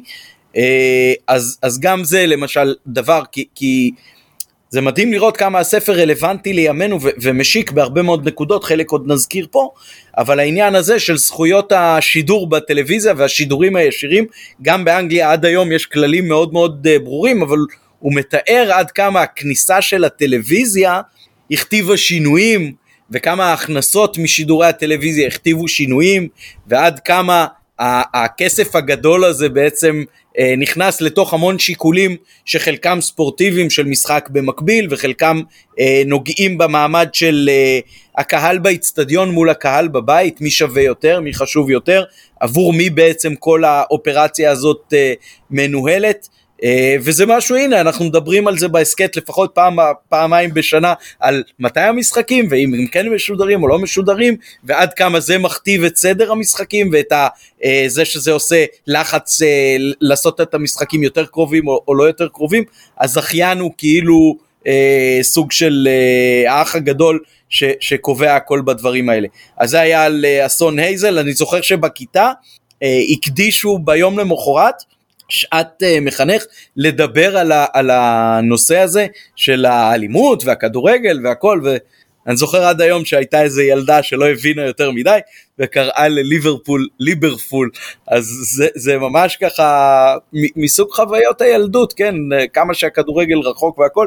חשוב להגיד אולי ליברפול uh, ב-79 uh, רכשה את אבי כהן זיכרונו לברכה ממכבי תל אביב דור שלם וגדול של אוהדי כדורגל uh, בארץ, זה הפך אותם ישר לאוהדי ליברפול uh, בחו"ל. הייתה אז פחות עוינות uh, בין מועדונים, והעובדה שישראלי הלך לשחק בליברפול, אז כולם אוהדים את ליברפול, ואני יכול להגיד, זה, זה מה שחיבר אותי שם, ובילדות היה לי בחדר אה, לא פוסטר גדול של מכבי חיפה, אלא פוסטר ענק של אה, ליברפול בימים של אה, ראש, דלגליש ו, וכל החבר'ה הטובים האלה, עם, עם ציון של כל הזכיות שלהם בכל התארים.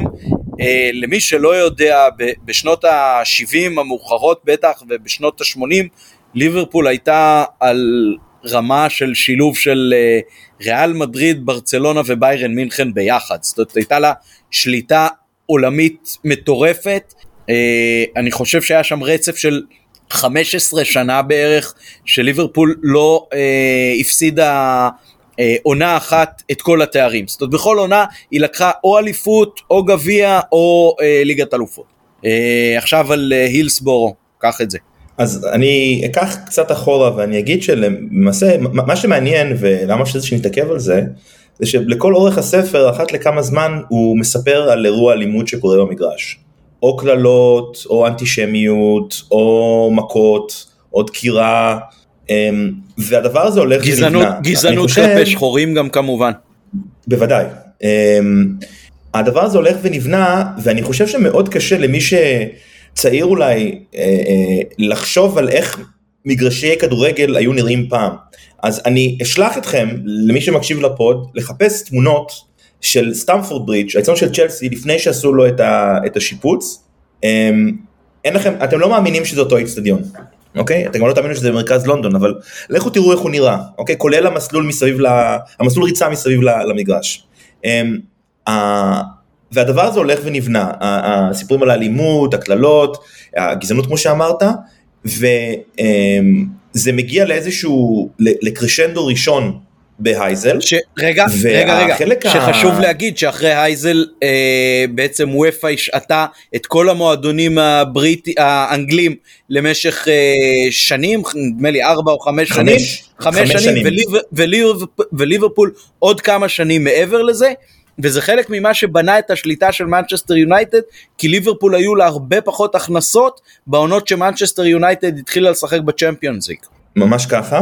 אמ, עוד הרבה דברים, אבל אמ, אני חושב שהדבר שהכי בולט זה שהוא מספר שכולם ידעו שזה הולך לקרות.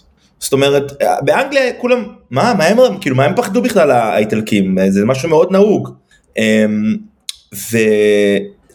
והסיבה שרציתי לדבר על זה זה כי, זאת אומרת, אמרנו שהרבה דברים לא השתנו, דיברנו מקודם, אבל עוד דבר שבאמת לא השתנה זה האלימות והכעס הזה ש, ש, שחלק מהאוהדים שהוא מאוד, הוא מאוד נקדם בספר, קללות מאוד קשות, אה, אה, אמירות לא נעימות, אנטישמיות למשל זו גם עוד דבר, הוא אוהד ארסנל, היריבים זה טוטנאם, הוא מספר כמה הוא שונא להגיע למשחקים, למשחקים בטוטנאם וכמה האנרגיות רעות שם, והוא אומר, אגב, אה, הקללות האנטישמיות משגעות אותו כי לארסנל יש לא פחות אוהדים יהודים מאשר טוטנאם, אם לא יותר אגב.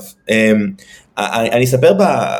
אני הייתי פעם אחת בלונדון, לפני כמה שנים אחרי שאייבורי כבר אה, לא היה אצטדיון והפך להיות פרויקט מגורים ואחד הרגעים הכי מרגשים שלי בתור איזשהו אוהד כדורגל שבכלל לא קשור למשחק אה, נכנסתי ילד קטן חמוד הכניס אותי לדשא שבמרכז של הפרויקט דיור הזה מה שהיה פעם הדשא של אייבורי ואני מסתובב ומסתכל ולא יודע כל כך מה לעשות ופתאום אני שומע מישהו שר קדיש ואני הולך ואני רואה סבא מבוגר ושני ילדים, והוא אומר לו, אתה שר קדיש, אני מישראל, אני מה, כאילו, הוא נורא שמח, והוא מספר לי, תקשיב, זה היה סבא שלי, היו לו שלושה מקומות, הכורסה מול הטלוויזיה, הכיסא שלו בפאב והמקום שלו באייבורי. וכשהוא מת הוא ביקש להיקבר שם, יהודי לא יהודי, הוא ביקש להיקבר ב... עכשיו אותי זה הצחיק, יהודים, מה פתאום, שורפים את האפר, שמים אותם במקום אחר, אבל אתה יודע, יהודים אנגלים וכל אחד מה שלא. ובגלל שהרבה אנשים מסתבר, הוא לא היחיד שביקש שהאפר שלו יהיה יפוזר באייבורי, כשהקבוצה עזבה את האיצטדיון ועברה אה, מעבר לכביש, לאמירייטס, הם נתנו לכל האוהדים שקבורים שם מקום, אה, כאילו קוד כניסה כדי שאפשר לבוא להתייחד עם, ה, עם היקירים שלהם.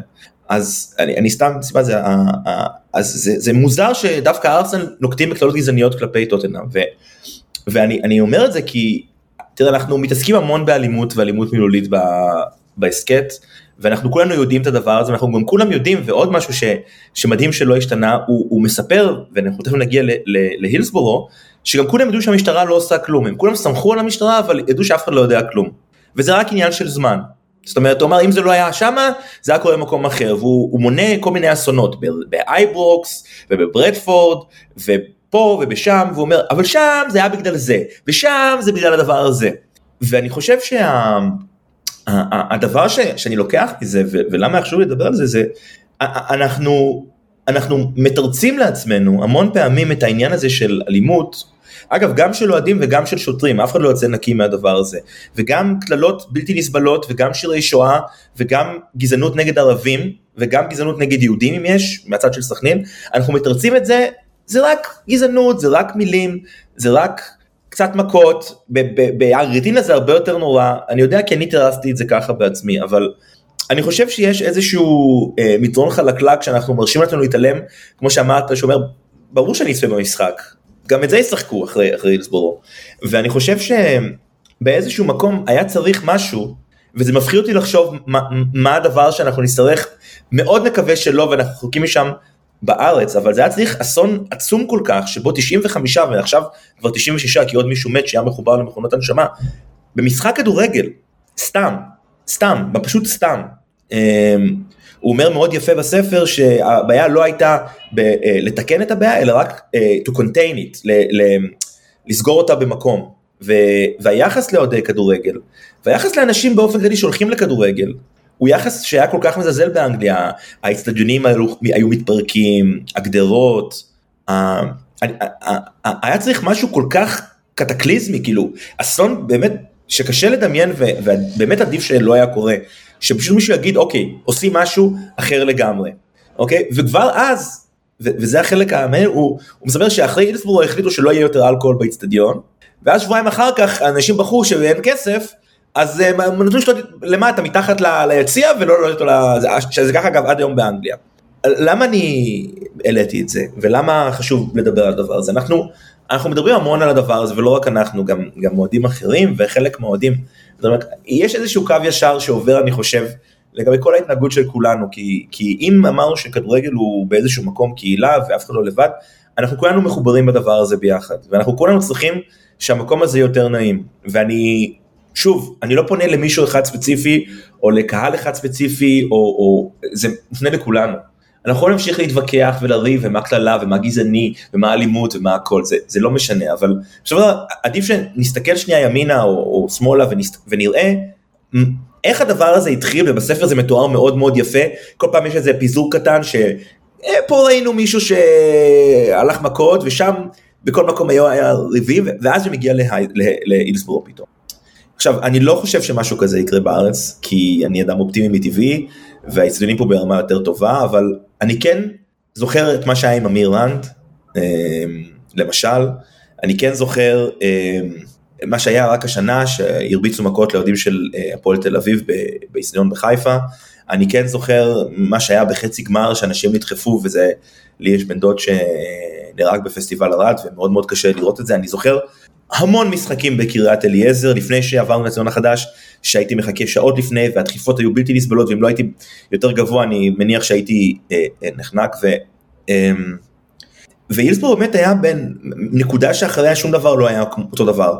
זאת אומרת אין יותר יציאי עמידה אין יותר אה, אלכוהול אה, ביציע אולי מתחת אבל לא ביציע, אין, אין את הציונים הענקיים האלה ואת הקהלים הענקיים שבעצם גרמו להורנבי ולדור שלם של אוהדים להתאהב בכדורגל, שהוא מספר שהיה בשבוע אחד 63 אלף איש ואז 61 אלף איש, בשבוע אחד 100, 100 אלף איש באו למשחק כדורגל, משהו שאנחנו לא, אתה יודע, אנחנו השנה ראינו איך אה, בשבוע אחד מכבי הביאה 60 אה, ומשהו אלף איש למשחקים, פעמיים בחיפה ועוד היה משחק חוץ שהבאנו עוד 8,000, אה, אני חושב, ו... אני חושב שכדי שאנחנו נוכל להמשיך וליהנות מהדבר הזה, ואני אני שוב, לא נראה לי שיקרה משהו נורא כמו הילסבורו, אבל זה, זה איזשהו תמור אזהרה שפתאום הספר הציף לי, ואני הייתי רוצה, שרק נחשוב שנייה לפני שאנחנו צועקים את הקללה המגעילה הזאת, או דוחפים את הבן אדם שלפנינו, או נדחפים, או לא יודע מה. זאת אומרת, יש, אולי זה קצת אה, צדקני, אבל לא אכפת לי. כי אני חושב שה... אתה יודע, על כל אימא שלא מוכנה לשלוח את הילד שלה למשחק, כי יכול לקרות לו משהו בגלל המשטרה או בגלל אוהדים, אנחנו מאבדים אוהד. ו... ואנחנו נמשיך כנראה ללכת, וזוהר, אוקיי, תמשיך כנראה ללכת למשחקים עוד הרבה שנים, היא נראית לי כמו אחת רצינית, אבל אה, אנחנו רוצים שימשיך להיות בטוח שלא יקרה משהו כזה, אז, אה, אז כן, זה, זה מה שרציתי להגיד, ומה מה אתה חושב על זה, עמית?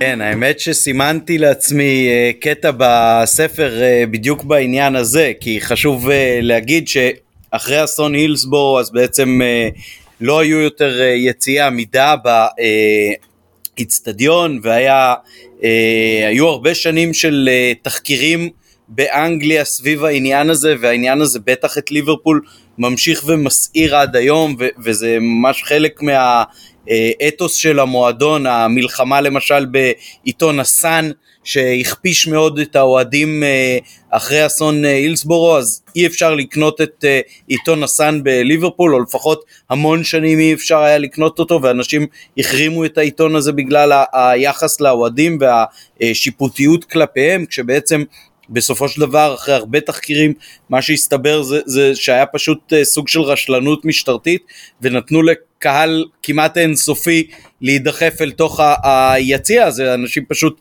אה, נמחצו למוות בהמוניהם אה, ולא נתנו להם לרדת אל תוך הדשא וזה מה שגרם שם לאסון הכבד ולא סתם אה, השחקנים של ליברפול כן עד היום עם המספר של ההרוגים על דש החולצה מאחורה על הצווארון. אה, אז זה, זה, ממש אה, חלק אה, מאוד מאוד דומיננטי, גם הדגלים בקופ, ביציע של האוהדים השרופים של ליברפול זה שם, ואפשר לקנות סעיפים עם המספר הזה, וזה ממש סוג של אבן דרך.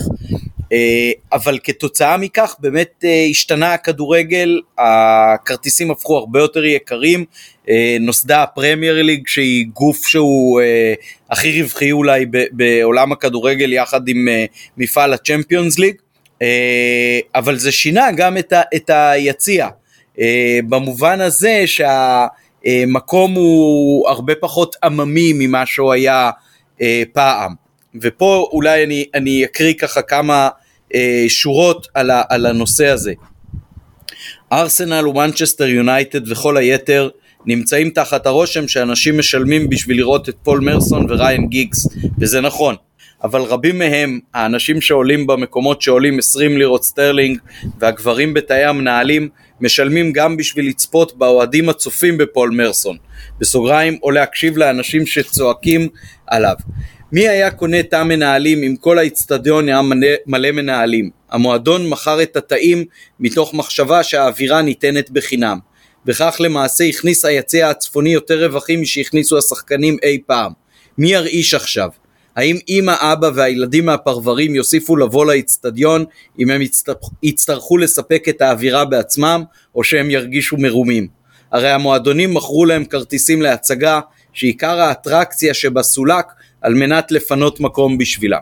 זה פשוט אה, שורות שמתארות בצורה מופלאה את המתח הזה שבין אה, המאבק למשל בפירוטכניקה לבין זה שכשרוצים לעשות פרומו בטלוויזיה למשחק הגדול שהולך להיות מקרינים את אותה פירוטכניקה. הרי אם זה היה משהו אלים ומגונה וזהו אז אף אחד לא היה דרך זה אה, מנסה לשווק את הכדורגל. אה, העובדה ש, שבאמת המתח הזה קיים הוא, היא, היא חלק מ, מהמתח של החיים שלנו בעצם באיצטדיון, אנחנו רוצים uh, תנאים יותר טובים והכל, אבל אנחנו גם רוצים שתישמר האותנטיות של האווירה של קהל שהוא בעצם הרבה פעמים מבחינתנו ההצגה האמיתית ולא סתם באווירן עכשיו החלק הכל כך דומיננטי זה הקהל ולפעמים עם החייפלה הזה והוואמוס מסתובבים לדשא בשביל להראות ההצגה העיקרית כאן זה אנחנו ולא בהכרח מה שקורה על הדשא אני חושב שזה משהו שהספר מעביר בצורה מאוד מאוד uh, מופלאה ובטח שכל אוהד כדורגל יכול להתחבר לדבר הזה. Uh, אולי נזכיר ככה uh, בכמה שורות uh, גם עוד נושאים שעולים בספר והם uh, רלוונטיים זה למשל העניין של נאחס ואמונות טפלות אז עופר בוא תחשוף בפנינו את האמונות הטפלות שלך ככל שקיימות. אז ככה אה, קודם כל אני תמיד בא עם חולצה ירוקה למשחק, אם אני לא בא עם חולצה ירוקה למשחק זה בעיה ואנחנו נפסיד. אה, וכמובן שאני כשאני קונה חולצה ירוקה חדשה ואני צריך אה, של מכבי כן וצריך להביא אותה הנה נגיד הפסדנו בגמר גביע כי כולנו באנו בלבן. זה ברור שזה היה קורה אבל לא יכולתי לא, אתה יודע, יש את זה. אני, אני אגיד ככה אצלו זה קצת יותר רציני עם, עם העכברים מגומי ואלבומים של הבאסקוקס אם אני זוכר נכון אבל אני זוכר משהו אחד שהסברתי השנה לאשתי, אה, לאחד המשחקים בתחילת השנה שהיו משחק אה, פשוט יחסית נגד איזה קבוצה, אני לא זוכר כבר, שהייתי די בטוח שאנחנו ננצח, שמתי חולצה שלא לבשתי קודם. ויש יש סרקולציה של חולצות שאתה מותר ללבוש למשחק ויש כאלה שאסור. אם הפסדתי במשחק אני לא אלבש את החולצה הזאת עוד כמה פעמים ואז אני אחכה למשחק גביע נגד עפולה כדי להחזיר אותה, כדי לתת לה את המזל שהיא תחזור להיות חולצה מוצלחת. כי אני לא יכול לשים אותה, זה, זה מאוד מסוכן, כי אם אנחנו נפסיד ואני אעשה עוד פעם להחזיר אותה לסבב של חולצות מאושרות למשחק, ונפסיד שוב פעם, אז יהיה פה בעיה, ואני ארגיש אחריות מאוד מאוד לא טובה ואני אאשים את עצמי. אה, זה האמונות טפלות שלי, זה בעיקר קשור לחולצות ומלבושים שאני רואה במהלך למשחק. אה, הייתה פעם אחת, שנה, שאני מתבייש להגיד את זה, אבל העברתי את הכרטיס באפליקציה לגוגל פיי, כי ניסיתי לראות איך זה, ועשינו תיקו, ואמרתי טוב, אתה לא, אתה לא, זהו. אה, אני לא מאמין גדול בנאחס כמו שאולי זה נשמע, אבל יש לי אמונות טפלות ואני לא מפחד להשתמש כן, בהן. אני חייב להגיד שאצלי זה, זה הרבה מאוד קטע של uh, משנה מקום משנה מזל בסביבות הדקה 60-70 uh, כשמשהו לא הולך אז אני uh, יתחיל uh, להחליף מקומות באובססיה אז בדרך כלל זה כיסא או פעמיים בשלבים מאוחרים של המשחק אבל אני זוכר במשחק בעונת קיזוז שהפסדנו את האליפות אז uh, היה משחק לפני האחרון שבו uh, הצלחנו לנצח ברגע האחרון את uh, בית"ר ירושלים עם השער של uh, דקל קינן. זה משחק שעברתי בו בשלבים המאוחרים איזה 10-15 מקומות ישיבה כמו כלום. זאת אומרת ממש כל 2-3 דקות משהו לא הלך אז, אז עברתי מקום בסוף היה השער הזה של דקל קינן זה היה אחד הרגעים הכי מאושרים אחר כך כמובן זה הסתיים במשהו מאוד מאוד עצוב, אבל uh, הוא כותב פה בספר, אני יודע שאני מטופש במיוחד בנוגע לריטואלים, הייתי כזה עוד לפני שהתחלתי ללכת למשחקי כדורגל, ואני יודע שאני לא לבד. אני זוכר שכשהייתי צעיר הייתי חייב לקחת איתי חתיכת מרק או גושי פלסטלינה או משהו טיפשי אחר, שאותו לשתי בעצבנות במשך כל המשחק. הייתי אדם מעשן עוד בטרם ידעתי להדליק סיגריה. אני גם זוכר שהייתי חייב לקנות את תוכניה תמיד באותו המקום, להיכנס לאיצטדיון תמיד דרך אותו מעבר. היו עוד מאות שטויות כאלה. ניסיתי לעשן שערים, ארסנל כבשה פעם שער בדיוק ברגע ששלושתנו הדלקנו סיגריה, ולאכול חטיפי גבינה ובצל ברגעים מסוימים במחצית הראשונה. ניסיתי לא לכוון את מכשיר הוידאו להקליט שידורים חיים, נדמה שהנבחרת סבלה קשות מזה שהקלטתי את המשחקים במטרה לבחון את הביצוע כשאגיע הביתה. ניסיתי גרביים ממוזלות, חולצות ממוזלות, כובעים ממוזלים וחברים ממוזלים. כשאני מנסה להימנע מכאלה שחשתי שהם אה, מביאים לקבוצה רק צרות. שום דבר מלבד עכברי הסוכר שהזכרת קודם לא פעל מעולם. אבל מה אפשר לעשות כשאנחנו כל כך חלשים? אנחנו משקיעים שעות במשך כל יום, חודשים בכל שנה, שנים במשך חיינו, במשהו שאין לנו שום שליטה עליו.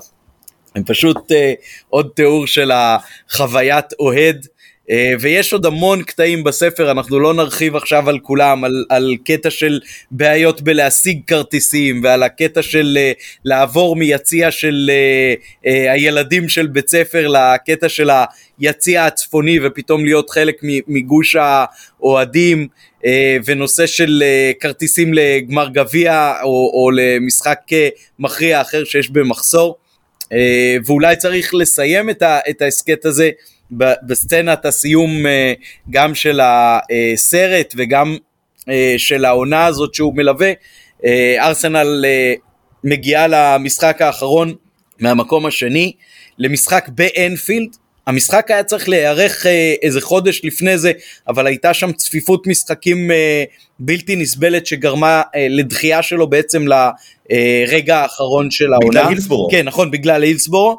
ו- וצריך גם לזכור, התקופות שהוא מתאר בספר, וזה עולה בכמה וכמה דוגמאות, זה תקופות שבהן לא, היה, לא היו עושים פנדלים במשחקי הדחה. היו משחקים משחקים חוזרים עוד פעם ועוד פעם ועוד פעם, לפעמים גם ארבע וחמש פעמים, עד שהייתה מושגת הכרעה, אה, וזה גרם לעונות להיות עמוסות ולשבש ולשנות את לוחות המשחקים. אז באותה עונה ארסנל מגיעה לאנפילד במחזור האחרון מהמקום השני, כשהיא צריכה לא רק לנצח, אלא לנצח בהפרש של שני שערים, כדי לעקוף את uh, ליברפול ולזכות באליפות. אה, וכמו שקורה בדרמה הכי גדולה של החיים בכדורגל, אה, במחצית השנייה יש אה, שער אחד לארסנל, וממש על סף סיום המשחק יש את השער השני וארסנל זוכה באליפות והתיאור רגש בספר הוא, הוא פשוט פנטסטי. אני ממליץ לכל מי שיכול אהבה על הדשא בעברית או את פיבר פיץ' באנגלית בשפת המקור ואת הסרט אה, אה, אהבה על הדשא קדחת המגרש זה, זה פשוט חוויה פנטסטית ל, לכל אוהד כדורגל פשוט אה, חובה. אה, אני מסכים מאוד אה, אני אסיים כלומר הסצנה הזאת בלתי נשכחת ואין הרבה מה להגיד על זה צריך לראות ואז היא באמת מבהירה את התחושות ואת הרגשות מאוד מאוד יפה כשכולם על הרצפה ואחד על השני. ו... תראו את זה ותראו את הספר ותקראו אותו. כן, ו... אין, אין אוהד כדורגל שלא יתחבר זה... לזה. אני, אני דווקא רוצה לסיים במשהו אחר שהוא יותר, יותר כדורגל בעיניי מהרגע הזה, כי הרגעים האלה הם, הם פעם ב, אם בכלל. אנחנו, אנחנו חווים אותם מעט מעט מעט מאוד פעמים. אמ, האליפות אחרי עשר שנים זה דוגמה לכזאתי. אמ, לא דרמטית כל כך, אבל עבורנו הייתה לא פחות דרמטית לדעתי, אה, מי שהיה שם. החלק שאני רוצה לסיים איתו, וזה דבר אחרון שאני אגיד על זה, זה שהוא מתאר משהו שחשבתי לפעמים אבל לא הצלחתי להגדיר אותו במילים. הוא אומר שרוב המשחקים שהוא ראה, רוב המשחקים המוחלט, הם חסרי משמעות. זאת אומרת, לא במובן שאמרנו מקודם על כדורגל שאין לו משמעות, אלא פשוט ארסנל באמצע הטבלה, הם לא ייקחו אליפות, הם לא ירדו ליגה, הגביע הם כבר עפו, זה סתם משחקים. וכמוהו יש עוד עשרות אלפי אנשים שבאים, ואני חושב אנחנו אוהבים להגיד על איך אוהד נמדד במשחקים האלה לעומת המשחקים האלה אבל וכאילו יש קצת אתה יודע מי אוהד יותר חזק דיברנו על זה קצת קודם אבל אני חושב שיש משהו בסתמיות הזאת וברפיטטיביות ובזה שאתה כנראה תראה משחק שלא יהיה קשור ולא יהיה חשוב ולא שום דבר ועדיין לא תוותר עליו.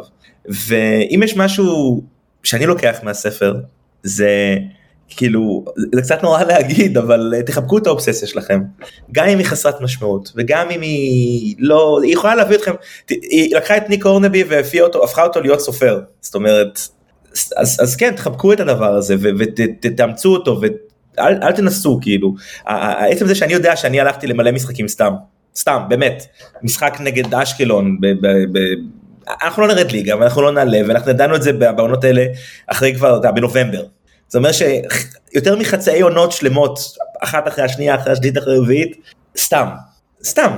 ולקחנו את זה איתנו כמו איזה טאג, אנחנו הולכים גם כשזה, אז הדבר הזה זה, אני חושב שאתם תמצאו, תמצאו את עצמכם בספר מאוד מאוד בקלות, אז באמת תקראו ותראו אותו, ורק המלצה, ובאמת המון תודה פרלה זה היה ממש ממש כן, כיף. כן היה כיף גם לי אה, ואולי אה, למי שאין לו זמן וכוח ולא מצליח להשיג את הספר אז אני אתן עוד המלצת קריאה אחת לקטע אה, יותר קצר שכתב עמית לוינטל עוד אוהד ארסנל כמובן עיתונאי ספורט מוכר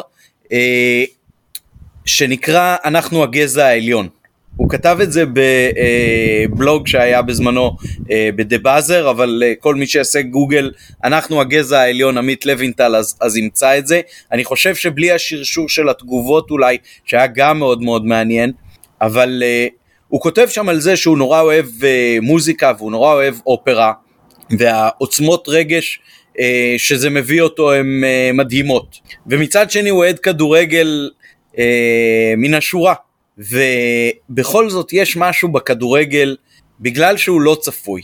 וזה משהו שגם אה, ניק אורנבי כותב עליו, על, על על אה, הרבה מאוד יצירות אה, אומנות, אם בספרות, אם במחזה, שאפשר ללכת ולראות, אבל בסופו של דבר העלילה ידועה וקבועה מראש, וראית את המופע הזה אה, פעם או פעמיים, זה בסופו של דבר די אותו דבר.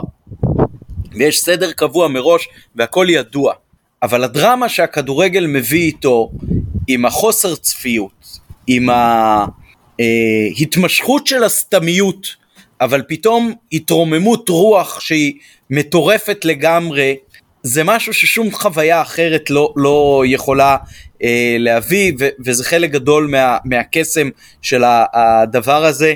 אה, נפגשנו השבוע, מתן ואני, עם אה, המנכ"ל החדש של מכבי ועם אה, דודו בזק, אז סיפרנו לו קצת על ההסכת, אז הוא אמר, אז אתם בעצם עושים את זה כסוג של תחביב כזה. אז אמרתי לו, תראה, מכבי היא מרכיב מאוד מאוד משמעותי בזהות שלנו כבני אדם. וההסכת הזה הוא פשוט עוד דרך להגשים, לממש ולבטא את הזהות שלנו. אה, אז זה מה שבעצם אנחנו מנסים לעשות פה. אה, מישהו כתב לנו בטוויטר או בפייסבוק על, על הערך המוסף שכן קיים או לא קיים בהסכת שלנו שהוא אה, אחד מעשרות ההסכתים הראשונים בכלל שהתחילו בשפה העברית ו, וכמעט אחד הבודדים ש, ששרד כל כך הרבה שנים כי שש שנים כמעט זה, זה בחודש הבא או בעוד חודש וחצי אה, זה, זה משך הזמן שאנחנו עושים את זה. אה, אז כן, זה, זה, זה חלק נורא נורא משמעותי בזהות שלנו, וזו דרך הביטוי שלנו, ואולי אחרים אה, מדברים טקטיקה יותר טוב, או מראיינים יותר טוב, אבל אני חושב שאת הקול הזה של האהדה, ובטח האהדה למכבי, אין הרבה מקומות לשמוע ולחוות ולצרוך ולחלוק בו עם אחרים, אה, וזה חלק שאני מאוד מאוד שמח אה, לקחת בו חלק. אה, ואני אסיים אולי ממש בשורה האחרונה באנקדוטה שהייתה לי היום, הייתי באיזושהי השתלמות של מקום העבודה שלי בראשון לציון וחזרתי מההפסקה לאולם הריק ושוחחתי עם מישהו בטלפון וניגש אליי איש הסאונד באולם, נדמה לי ששמו מאיר, מאיר אם אני משבש את שמך אז סליחה מראש, אה, ותוך כדי שאני מדבר בטל, אני מסיים את השיחה, אז הוא ניגש אליי ואומר לי, רגע, אתה עמית פרלה מנובחים בירוק, נכון? אז אמרתי לו, מה, מאיפה אתה מזהה וזה? אז הוא אמר, אה, אני סאונדמן, אני מאוד רגיש לקול, ושמעתי את הקול שלך, ואני רגיל לשמוע בהסכת, אז אה, היי, וזה, ולחצנו יד, ו- ודיברנו על מכבי ככה, עד שהתחילה ההרצאה הבאה. אז זה מה שאנחנו מנסים לעשות פה, גם בפגרה. אה, והיה לי נורא נורא כיף להקליט איתך, המון תודה עופר על ההשתתפות. תודה רבה, תמיד כיף להיות פה, ושהפגרה תעבור בכיף כן, לכולנו. כן, כן, זה עוד 2-3 אה, שבתות, אה, וכבר אנחנו בתוך העונה הבאה. תודה רבה גם ליונתן אברהם שנותן לנו גם הערב את התמיכה הטכנית מאחורי הקלעים. תודה רבה לכל המאזינים, אנחנו נשמח מאוד לשמוע ולקרוא תגובות לפרק הזה, כמו גם לכל הפרקים האחרים. אפשר למצוא אותנו בכל אפליקציות ההסכתים, גם ברשתות החברתיות. המשך פגרה נעימה, רגועה, שיבוא רכש טוב, ירוק עולה.